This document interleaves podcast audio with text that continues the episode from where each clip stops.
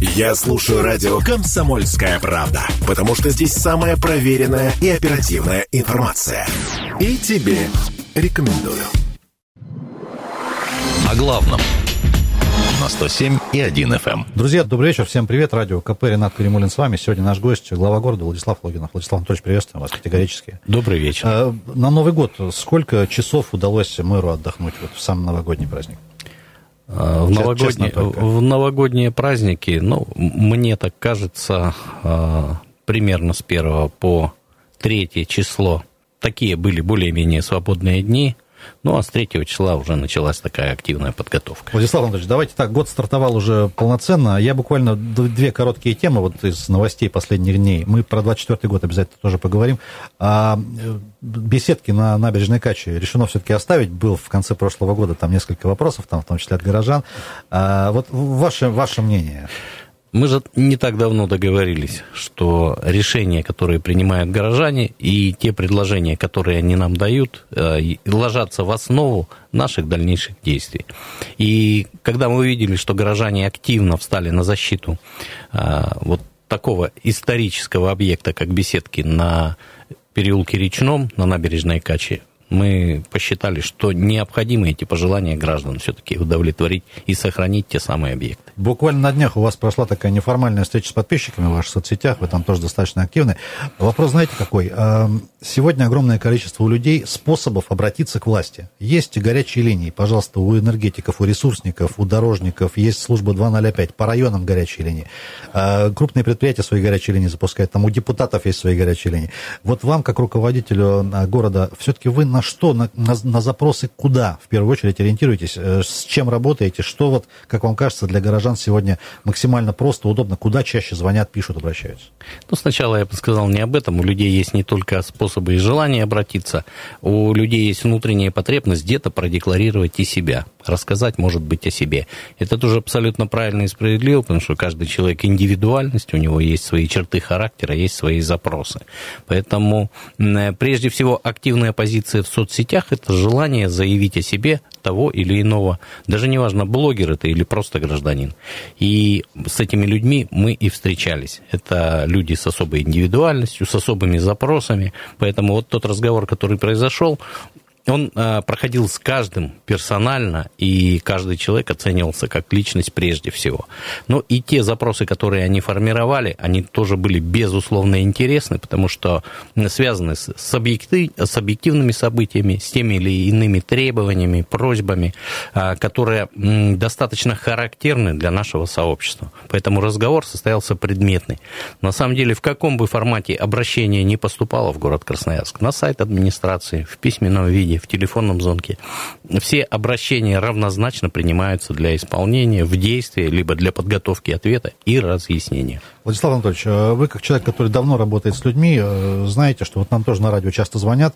Э, в некоторых звонках там больше эмоций, чем содержания, и вот некоторые наверняка обращения тоже бывают, ну, может быть, не совсем по теме, не, за, не совсем э, корректные иногда. Все-таки с ними тоже надо работать. И насколько вот таких сообщений вот в, в, в общих 100% бывает? Ну, на сегодняшний момент нам не важно, э, чего касается сообщения. На самом деле, вот одна из э, женщин, с которой мы общались, общались очно, она сначала говорила о том, что дворовые территории соседи поставили шлагбаум, а не очень приятная территория для того, чтобы можно было по ней передвигаться, нет тротуаров, э, нет уборки, шлагбаумы мешают пешеходным зонам, пешеходному транзиту. Ну, а потом сказала, и почта плохо работает. На самом деле это жители города Красноярска, и с почтой мы разбираться тоже будем, будем формировать соответствующие запросы, а, будем просить почту, может быть, возвращать какие-то почтовые отделения там, где они закрыты, может быть, будем правильно формировать запросы жителей, в том числе и для Почты России. Насколько сегодня у города, у Красноярска, вообще у крупных городов есть инструменты работы с такими крупными компаниями, потому что понятно, что это федеральная компания, у них есть там свои задачи, свои цели, свои показатели, и наверняка иногда там закрытие каких-то филиалов они обосновывают, в том числе и с точки зрения экономики. Тем не менее, вот, ну, некая социальная функция, она в любом случае должна выдерживаться, соблюдаться. Есть ли у города такие инструменты, или это на уровне там личных контактов с руководителями? Если там не раскрывая каких-то тайн, как это сегодня устроено? Ни одну тайну не раскрою, все на сегодняшний момент очевидно. Инструменты, безусловно, есть, это и личные контакты, которые сегодня позволяют решать задачи, но и один большой инструмент нам дал сегодня президент Российской Федерации, который сказал, муниципальное управление – это тот орган, который сегодня работает с людьми и который способен все пожелания людей транслировать на другие органы власти. Соответствующее поручение мы имеем от губернатора вести муниципальный диалог, и с этим муниципальным диалогом мы должны а, работать активно и реализовывать те задачи, которые в нем возникают. Поэтому на сегодняшний момент неважно, в адрес какого органа звучит запрос от жителей. Это жители наши, жители города Красноярска, и мы в любом случае будем сохранять и исполнять их интересы. А коммерческие предприятия, в том числе крупные, насколько с пониманием вот к такому вот подходу относятся сегодня? На самом деле все по-разному но мы хотим сформировать один уровень социальной ответственности для всех. Э, с одной стороны, должна быть инициатива предприятий, и с такой инициативой мы очень часто встречаемся и благодарим предприятия за то, что они принимают такие решения. А есть, которые нас абсолютно не слышат. Это то самое перспективное направление нашей работы, с которым мы будем заниматься в 2024 году. Владислав Анатольевич, один из таких, наверное, правильных примеров, много лет он уже там, тиражируется в Красноярске, это то, что касается украшательства, например, витрин магазинов к Новому году. Понятно, что человека заставить сложно там или невозможно даже. Тем не менее, скажем так, мотивировать, попросить, э, призвать, это сделать можно, и многие на это откликаются, и это просто один из примеров. Вот э, где бы, по каким направлениям вы еще вот такие моменты сегодня вспомнили, о чем, о чем хотелось бы рассказать? Вот такого правильного подхода. Ну, здесь э, примеров очень много. Когда мы готовились к универсиаде, пример универсиады, он очень яркий. Во-первых, он помог добиться достаточно э, эффективного результата и поменять, поменять облик э, большого количества объектов, улиц. Поэтому, говоря об этом примере, всегда очевидно, что восприятие многих предпринимателей, оно не у всех одинаково. А, вот был на въезде в город Красноярск, там есть одна база такая, а, коммерческое предприятие, там есть собственник этой базы. Он говорит, «Э, да я сделаю все, что надо, но только я считаю, вот как у меня есть, это хорошо. Если на сегодняшний момент э, вы считаете по-другому, и жители города Красноярска считают по-другому, вы мне скажите, как надо. Для меня вот красиво вот так. Может быть, есть другие сегодня запросы, архитектурные, эстетические запросы. Я просто в них не разбираюсь. Я вот приехал там с а такого честно района. сказал? Он сказал честно. Поэтому в большей степени слово «не хотят» не соответствует нашим предпринимателям. Они, как правило, понимающие люди. Но задать такой общий тон, общий уровень, я бы сказал, архитектурно-эстетического, наверное, восприятия объектов, это вот такая наша задача. А, кто этим должен заниматься? Я, так, я предполагаю, что ну, в какой-то части, наверное, все, тем не менее, это, это все-таки профессионалы-архитекторы или это пожелание людей? Вот, или какой-то баланс, и вообще он возможен или нет? У нас есть регламент. Э, регламент вполне действующий. И если ссылаться на этот регламент в своей работе, то любой предприниматель может э, на него ориентироваться. Уже из этого регламента первые подходы к своему э, зданию, объекту и сооружению, они вполне очевидны. Как располагаются рекламные вывески, как они выглядят в цветовой характеристике, в каких местах они размещаются. Если просто соблюсти этот регламент, то этого в первом приближении достаточно для того, чтобы выглядеть современно и соответствовал запросу жителей. Владислав Анатольевич, одна из таких, наверное, серьезных, главных, э, обсуждаемых часто тем, это то, что перешло из прошлого года. Ситуация какая-то этой зимой со снегом, но не совсем может быть ординарная. Мы вот сейчас за эфиром говорили, действительно, возможно, у людей просто память плохая. Бывало и похуже с уборкой, да, бывало, может быть, и получше. Я знаю, что вы в том числе и управленческие кадровые решения вынуждены были принять в этой связи. Вот что не так в этом году? Или действительно мы просто каждую зиму по-новому это все воспринимаем и бывало и хуже, бывало и по-разному. Что не так в этом году? Почему такой резонанс? Согласен, что бывало и похуже, но мы должны все-таки ориентироваться на текущие события. В текущих событиях мы должны принимать правильные решения. А наши решения должны быть с точки зрения уборки эффективны. А погодные условия были действительно особые, таких давно не было. Мы с коллегами пытались вспомнить. А, скорее всего, самый ближайший год это 2010, когда были такие погодные условия. Это высокие температуры, осадки, дождь, переходящий, э, ледяной дождь, переходящий в снег, а, резкое понижение температуры до минус 40, осадки э, в виде снега, примерно месячная норма, и тем самым ситуация была, конечно, спровоцирована. Но, тем не менее, ориентироваться на эти ситуации мы должны. Она показала в критических условиях неготовность наших служб. Поэтому, когда мы стали разбирать детально эти события, руководитель, который на сегодняшний момент управлял всей транспортной логистикой и уборкой города, а, на самом деле он не показал глубокого понимания процессов, ну и с этим и связаны результаты этой работы. Снятие руководителя – это не популистское решение, это действительно показало, что в сложных ситуациях на сегодняшний момент его решения не актуальны. Владислав Анатольевич, а вот э, вам, как руководителю, э, сложно ли с подбором кадров сегодня? Потому что на любое там место нужен человек. Э, этих людей, где, откуда вы берете, это местные какие-то люди, там, знакомые. Возможно, рассматриваете вопрос переезда людей сюда из других регионов. Главное, чтобы человек там соответствовал должности, да, понимал, что он делает, и, в общем-то, проявлял инициативу. Здесь вот что, что ключевое в подходах к кадровому вопросу? Вопросы кадровой политики – это вопросы на сегодняшний момент самого высокого уровня сложности. Действительно, кадров не хватает во всех сферах, э, не э, касаясь муниципального управления. Но так сложилось у нас, что на муниципальное управление практически нигде не учат. Это люди, которые самостоятельно набирают компетенций и э, которые по условиям конкурса соответствуют тому или иному запросу. Но, тем не менее, здесь очень большой достаточно большой а, сложный пласт э, вопросов, в которых необходимо компетентно разбираться.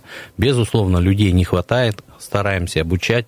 А, из числа консультантов, главных специалистов стараемся людей выращивать, продвигать для, до того уровня, когда их э, компетенции и способности будут соответствовать тому или иному уровню руководителя. Какая-то скамейка запасных резерв, а, вообще люди, которые хотят этим заниматься, они сегодня есть? Да, в администрации города есть кадровый резерв, но, к сожалению, это не первые управленческие должности. Кадровый резерв сформирован, наверное, от заместителя руководителя структурного подразделения и ниже.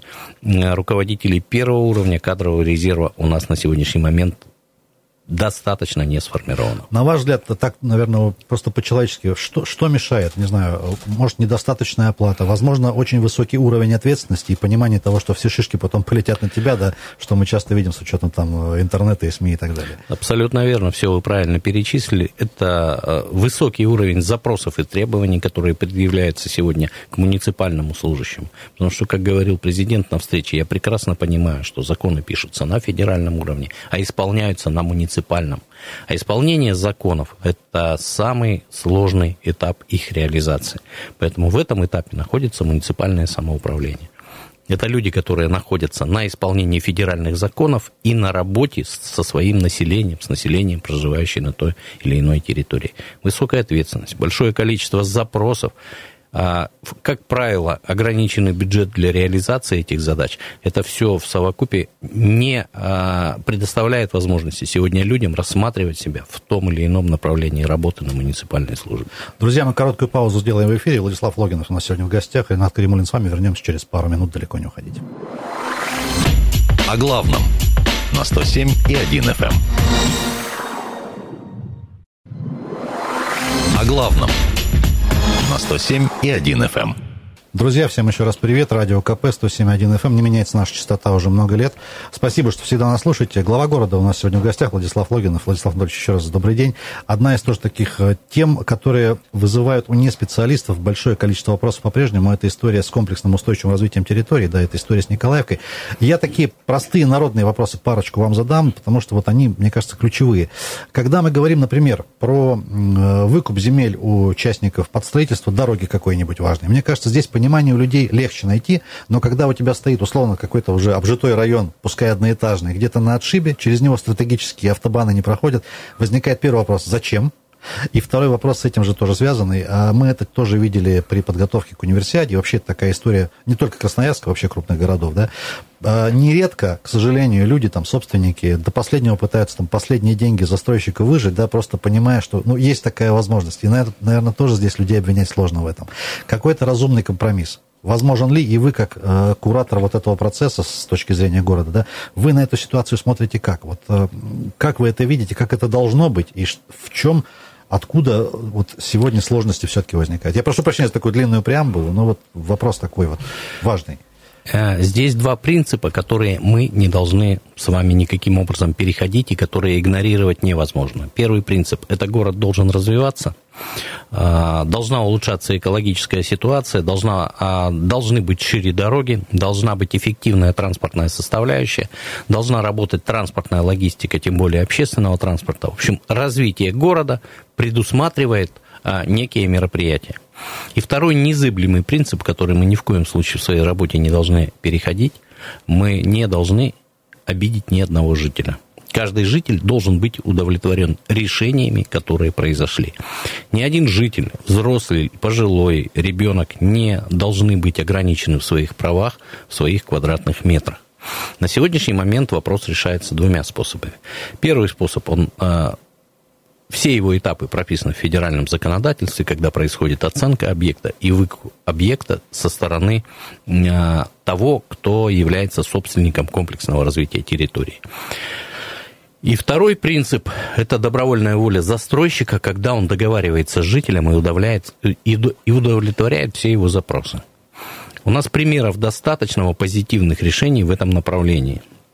Мы считаем, что прежде всего а, того застройщика, который становится собственником комплексного развития той или иной территории, мы должны отбирать тщательно. Этот человек должен быть социально ответственный, добросовестный, и э, готовый к принятию решений в пользу жителей. Без какого-то отрицательного багажа еще желательно. Без да? какого-то отрицательного багажа, чтобы его финансовая составляющая была положительная, чтобы он не считал, как заработать на э, сносе домов и не предоставлении жилья жителями. На сегодняшний момент э, по комплексному развитию территории, по Николаевске, по одной из компаний, у нас идет активнейшая работа. Началось у нас все с общей встречи с жителями. Ну, о чем говорят общие встречи? Результат общей встречи может быть один. Когда приходят руководители, в данном случае пришел я ко всем жителям и сказал, мы на вашей стороне, мы работаем с вами, и ваши запросы мы будем решать. И мы переходим в категорию индивидуальной работы. Только с помощью индивидуальных переговоров и принятия решений в отношении каждого домовладения можно достичь эффективного результата всем громко единовременно говорить в зале, результата не добьешься, шума много, результата нет. Перешли в индивидуальные беседы. На сегодняшний момент их более 200. А, более 200 человек и домовладений, по которым фактически решения уже приняты. Если говорить об оценках – Э, первые оценки э, и оценки, которые устояли в суде, это там 30-40 тысяч за квадратный метр. Сегодня средняя выкупная стоимость по одной из компаний КРТ, средняя выкупная стоимость подходит к 100 тысячам. Это те самые деревянные дома, которые квадратный метр по 38 оценят. А, есть примеры, когда а, выкуп уже произошел, и квадратный метр вот этих старых деревянных домах приобретался по 140 тысяч рублей. Э, активно достаточно работает компания, и в этой части тех людей, которые находятся в позитивном поле, их остается все меньше. По всем остальным решения на сегодняшний момент уже приняты. Выплачено более 300 миллионов рублей одной из компаний уже на выкуп э, вот этих частных домов. Владислав Анатольевич, я наверняка были примеры, когда на первой самой встрече да, э, человек был одного мнения, возможно, там неправильно сориентирован, да, еще изначально поговорив с ним, поработав там, в том числе вот на этих комиссиях, а, человек пришел к другому мнению, мы упираемся в тот момент, что просто надо с человеком говорить. Насколько получается все-таки вот этот диалог э, ну, выстроить правильно, тем более, что все люди разные? На сто процентов получается. Когда садятся за стол переговоров и ведут предметный разговор, то этот диалог получается. И из того, что на сегодняшний момент сделано, я бы сказал, что э, больше работы уже сделано. Я думаю, что вот за эту черту, 50-процентную черту, э, мы уже перешли И в любом случае надо понимать, что мы будем стоять на стороне жителей и в данном случае оставим интересы тех, кто проживает в Николаевке. Владислав Анатольевич, в этой же связи поступают э, нередко звонки от жителей других районов, которые говорят, мы живем возле СФУ, у нас есть там тоже частный домик, не получится ли так, что через год, два, три к нам опять вот эта вот история с КРТ придет, и мы опять не окажемся в такой ситуации и так далее. Вот здесь есть какой-то такой, ну, не знаю, среднесрочный план, чтобы люди понимали, что если мы вот здесь отстроились, вкладываем сюда деньги, там, душу, условно говоря, чтобы потом не пришел какой-то крупный застройщик и нас опять там не пытался сносить. Вот э, здесь, здесь что можно ответить? На сайте администрации э, Департамента градостроительства есть карта комплексного развития территорий. Каждый житель может открыть э, соответствующий сайт и посмотреть. Таких территорий на сегодняшний момент в городе перспективного развития, действующих территорий 7, перспективного развития 41. И каждый житель может посмотреть на этой карте, вошла ли, вошел ли его частный дом в территорию комплексного развития. Если такой частный дом вошел, наверняка дополнительных инвестиций не надо, и свои планы строить нужно уже, э, исходя из того, что э, вы место жительства свое будете менять. Либо это место жительства будет здесь, когда придет застройщик и будет застраивать эту территорию, а, либо рассматривать иные микрорайоны, то есть перспективы этого должны быть понятны. Это нужно для э, решения всего города Красноярска, для э, тех задач, которые на сегодняшний момент существуют. Владислав Анатольевич, тоже короткий вопрос еще про дальнейшее развитие города. Вот э, я всегда относительно, например, там, точечной застройки был носителем непопулярного мнения, потому что вот я всегда был за стройку, потому что стройка всегда несет с собой часть какого-то благоустройства, которое без строительства, ну, сложно было бы, наверное, сделать, да. Вот на ваш взгляд, все-таки город Красноярск должен расти преимущественно вверх или вширь, вот э, на какие-то там ближайшие 10-15 лет? мы должны оценивать опыт других городов, которые этот путь прошли, либо проходят. Он говорит о том, что а, максимально высотный город, но наверняка это не очень удобно, потому что он должен быть наполнен особой инфраструктурой. Это большая транспортная составляющая. Для того, чтобы такой э, квартал из небоскребов обеспечить транспортной составляющей и, и социальной потом, инфраструктурой, да? для того, чтобы их всех привести и увезти на работу, это очень большие сложности. С другой точки зрения, э, наши территории на сегодняшний день позволяют для того, чтобы э, вот эти участки застройки были каким-то образом не сконцентрированы в одном месте. Но эстетическая составляющая города иногда предусматривает доминанты. Мы с вами смотрим Москва-Сити, смотрится ну, прекрасно. Вот в Екатеринбурге есть такой блок высоток, который тоже смотрится хорошо. И эти доминанты вполне предусматриваются. Но они должны быть э, оценены, места их размещения а, несколько раз а, со всех сторон а, приниматься те решения, которые бы позволили и транспортной структуре, и другим объектам в данном случае обеспечивать деятельность вот этой части концентрированных таких высоток. Поэтому здесь э, решение должно быть очень решение принимается исходя из большого числа такой входящей информации, входящих данных. Они анализируются, и после этого принимаются такие решения. Друзья, еще одну коротенькую паузу сделаем и вернемся буквально через пару минут. О главном на 107 и 1 FM. Эм. О главном на 107 и 1 FM. Эм. Уважаемые друзья, всем еще раз привет. Владислав Логин у нас сегодня в гостях. Владислав Анатольевич, третий раз за сегодня говорю вам добрый день. Добрый. Сегодня у вас, как у главы, есть инструменты, а, а, анализируя там перспективные проекты, чтобы уже сейчас понимать, что через 5-10 лет здесь будет район, и там точно будет хватать школ, садиков, да, и там будет нормальная дорога. Вот это, это сегодня возможно? Прежде Чтобы там не наступать на те же грабли, там, да, вот о чем а, говорят. Прежде всего, э, с губернатором Красноярского края, с Михаилом Михайловичем, мы обсуждали несколько моментов, которые связаны с застройкой.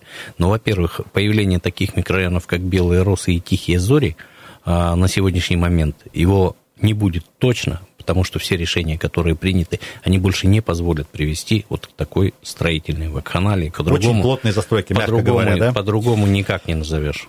А, те строители, которые пытаются из одного квадратного метра земли извлечь максимальную прибыль, наверняка это не те люди, которые заботятся о наших жителях. Поэтому все решения, которые приняты, они не позволяют больше этого сделать.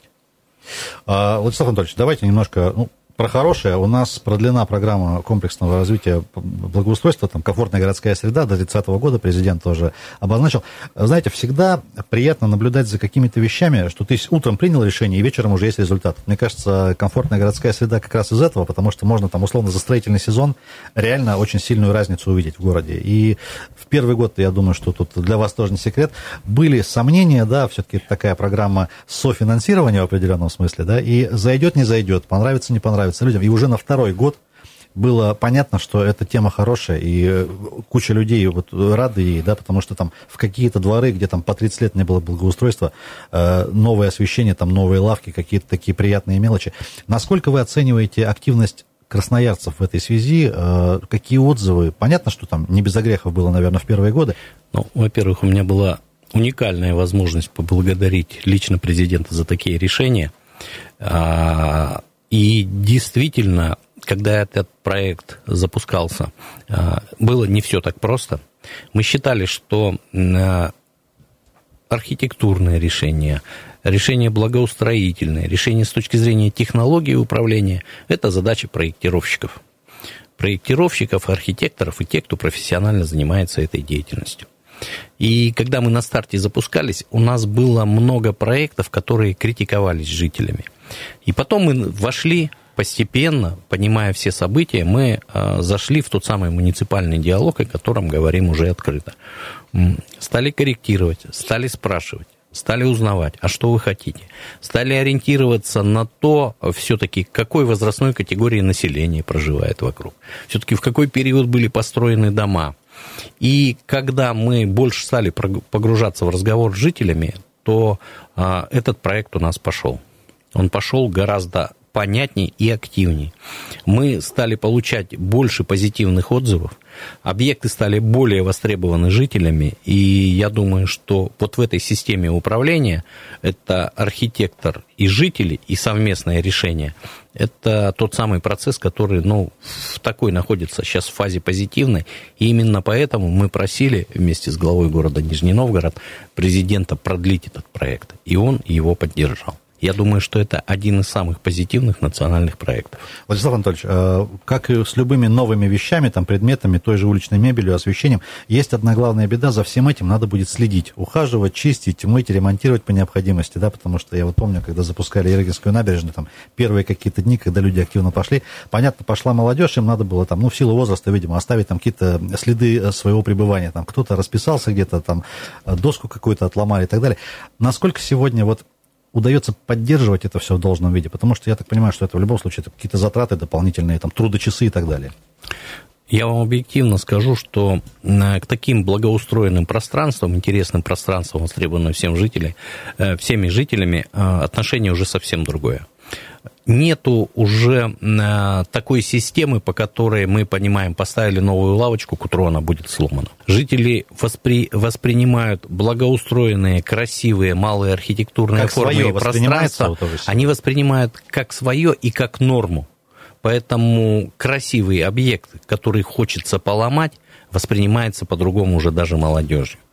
А а вот обязательства по покраске, по содержанию, по уборке – это, безусловно, наши муниципальные обязательства. И мы их исполняем. Для этого была создана несколько лет назад а, специальная организация, которая называется Красгорпарк. И сегодня является единственным, а, одним из главных операторов, которые убирает такие объекты. И требования там, конечно, особые, не как к общественным пространствам а, другим. Владислав Анатольевич, коротко, тоже буквально в двух словах. Продолжается история с внедрением э, местами платных парковок, небольших участков в городе. Да? Насколько все-таки отношение людей поменялось, потому что Э, многострадальная улица Красной Армии после ремонта вот новые платные парковки. Э, к сожалению, вот эти печальные новости. Люди на дорогих автомобилях, э, жалко платить, пришел на камеру, сломал ногой. Ну, то есть совсем какая-то дичь, я прошу прощения за молодежный сленг. Вроде как прошел год, более-менее ситуация налаживается, но я даже не знаю, как это вот прокомментировать. Насколько мы стали к этому привыкать, как к чему-то цивилизованному, нормальному, и я думаю, что мы находимся на том этапе, когда восприятие таких объектов и таких индивидуальных площадок, где можно беспрепятственно припарковать свой автомобиль за сравнительно небольшие деньги, она входит в наше общественное восприятие и в наше общественное пространство. Я думаю, тиражируя этот опыт, э, в том числе к 400-летию развития города Красноярска, мы на сегодняшний день поймем, что возможность припарковать свою машину в том или ином месте беспрепятственно, она для нас очень важна. А, поэтому меняется э, сегодня инфраструктура, и вместе с этой инфраструктурой меняется и восприятие, и понимание нашими жителями. Я думаю, мы к нему придем. Но в любом случае, там, где есть платная парковка, мы обязаны сохранять альтернативные варианты, которые у нас всегда есть, там, где можно бесплатно оставить. Владислав Анатольевич, я думаю, что в одном из ближайших наших встреч, в одной из встреч, мы по 400-летию подробнее еще поговорим. Я знаю, что там планы серьезные тоже. Э, знаете, хотел еще о чем спросить. Э, Все-таки какие-то вопросы горожан, красноярцев, которые там годами, возможно, у красноярцев были, о них часто спрашивали, обращались там и к мэрам разным, и к в администрации. Есть вопросы, которые ушли из повестки. Вот э, о чем, что действительно ну, в лучшую сторону поменялось, о чем там, может быть, ну, не совсем забыли, но стали меньше спрашивать, где-то ситуация прям поправилась существенно. Вам, как человек, который в Красноярске давно живет и на разных должностях работает. Вы знаете, как, как ни странно, это вопросы не связаны с какой-то особой глобализацией. Иногда локальный вопрос, элементарный вопрос покраски подъезда которые не красили 12 лет после пожара, приносит максимальный эффект и приносит личное удовлетворение и удовлетворение жителей. Иногда небольшая проблема, локально решенная, а, получает столько слов благодарности. Ну, там, я не знаю, ну, в Ленинском районе, например, не знаю, сколько лет не делали вот э, в районе улицы Волжской, улица Аральская туда, э, улица Львовская, вот эти участки никто никогда не обращал внимания. И когда мы в прошлом году сделали, мы, э, конечно, получили очень много позитивных отзывов. А если обратить внимание, то вокруг этой дороги отремонтированной даже вся инфраструктура как-то немножко подтянулась сама так, а, привела Освежела. себя в порядок. А, тем более, что мы там покрасили фасад школы 56 если не ошибаюсь. Вот. И частные собственники, предприниматели посмотрели и тоже выстроили немножко так свои объекты поровнее. А там есть замечания по этой улице, мы их весенний период устраним, там кое-где из того, что бордюр новый поставили, там появились лужи, ну, формирования дождевых вод такое. Но э, эти все замечания будут, безусловно, устранены. А, но, как сказали люди, мы живем в наших двухэтажных домах, вот уже сто лет не видели, чтобы там так к нам отнеслись и прям сделали новую дорогу. Владислав Анатольевич, а каких советов, пожеланий, обращений э, вы в первую очередь ждете от земляков, от красноярцев? Что вам всегда приятно получать, читать, на что всегда реагируете? Прежде всего, знаете, буду говорить не про себя. Вот сегодня совещание у меня было, планерка такая с первыми заместителями. Конечно, конечно хочется получать э, ответную реакцию за то, что сделано, объективную. Э, обратная связь, она должна быть. Если мы сделали правильно, скажите нам об этом. А то, что мы сделали неправильно, вы, конечно, всегда скажете, и мы начинаем на это ориентироваться. Но иногда вот это вот понимание и прямой контакт с жителями для нас очень важен. И как сказал э, президент Российской Федерации на нашей встрече, он сказал, я понимаю, что сделать надо больше, чем сделано. Пожалуйста, сконцентрируйтесь на этих целях и задачах. Но за то, что вы уже сделали, вы должны получать слова благодарности. Владислав Анатольевич, давайте мы к нашим слушателям обратимся. Небольшое пожелание, напутствие. Мы вот в начале года, у нас первое интервью в этом году. С каким настроением вот в этот год входить уже в таком рабочем режиме? В этот год э, с нашей точки зрения, мы все должны входить с позитивным настроением, потому что у нас непростые процессы. Во-первых, есть особые ограничения, это строительство у нас э, метрополитена. А, строим метро, скоростной электротранспорт. А, достаточно сложные моменты, будут ограничения строительной площадки, ограничения движения на тех или иных этапах, но дальше мы понимаем, что это развитие нашего электротранспорта. Те задачи, которые у нас стоят по ремонту дорог в летний период, э, те задачи, которые у нас стоят по реконструкции трамвайных путей, это тоже несет все в конечном итоге позитивный эффект. Наша главная задача, чтобы в процессе производства работ можно было создать как можно меньше неудобств. В части вот объекты компании СГК начинаем по одному приводить в порядок. Безусловно, объем перекладки большой, более 50 километров, но делать это аккуратно и комфортно – это наша основная задача. Мы с жителями находимся на очень интересном этапе развития и продолжения развития города Красноярска. А, поэтому много на этом этапе будет сложностей, но я предлагаю преодолевать их вместе. Это был Владислав Логинов на радио «Комсомольская правда». Владислав Анатольевич, спасибо вам огромное. Приходите спасибо еще. Вам. Удачи в вашем нелегком деле, друзья. С вами был Ренат Каримулин. Оставайтесь на 107.1 FM. Эм. Пока. О главном на 107 и 1 FM. Я слушаю радио «Комсомольская правда», потому что здесь самая проверенная и оперативная информация. И тебе рекомендую.